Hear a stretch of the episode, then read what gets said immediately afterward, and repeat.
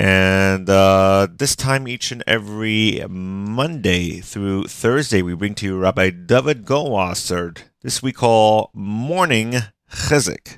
Good morning. We're going to be continuing with our series on the marketplace, a Torah perspective.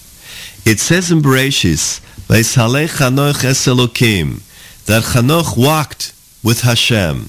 The Medrash tells us that Chanoch was really a cobbler. Rabbi Yisrael Salanter asks, is this an occupation for which Hashem takes great pride in someone as close in Shemayim? What great kavanas did he have? What great insights did he have?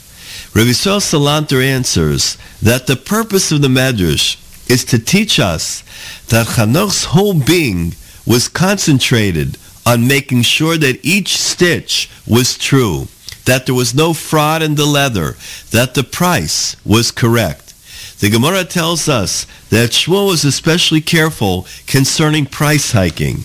When people would sell wheat at an unreasonably high price, Shmuel himself would sell it at a low price. When people raised the price of hadassim, he threatened that he would permit the use of a less expensive species. The Pri Chodosh and the Tzemach Tzedek are cited by the Ber that the halacha is that if the price of fish for Shabbos is raised unfairly, the Din can step in and declare a boycott. Rabbi Cheskel Feivel was the Rav of Vilna. He was the Mechaber, the author of Toldos Adam. He had a problem in Vilna because the fish salesmen raised their prices.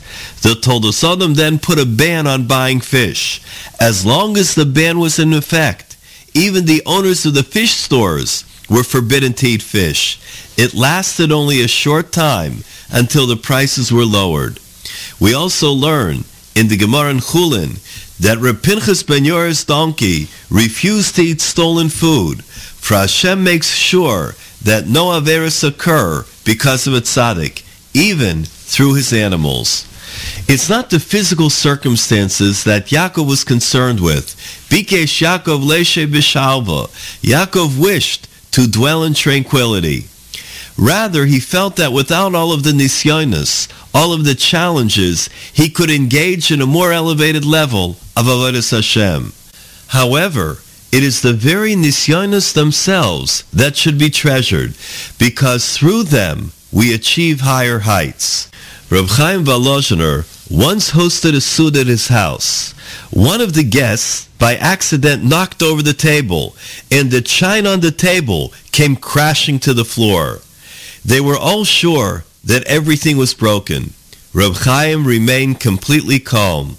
He explained to the guests that the property loss can only occur if the money used to purchase the property had been acquired corruptly. This has been Rabbi David Goldwasser bringing you Morning Chizuk. Have a nice day.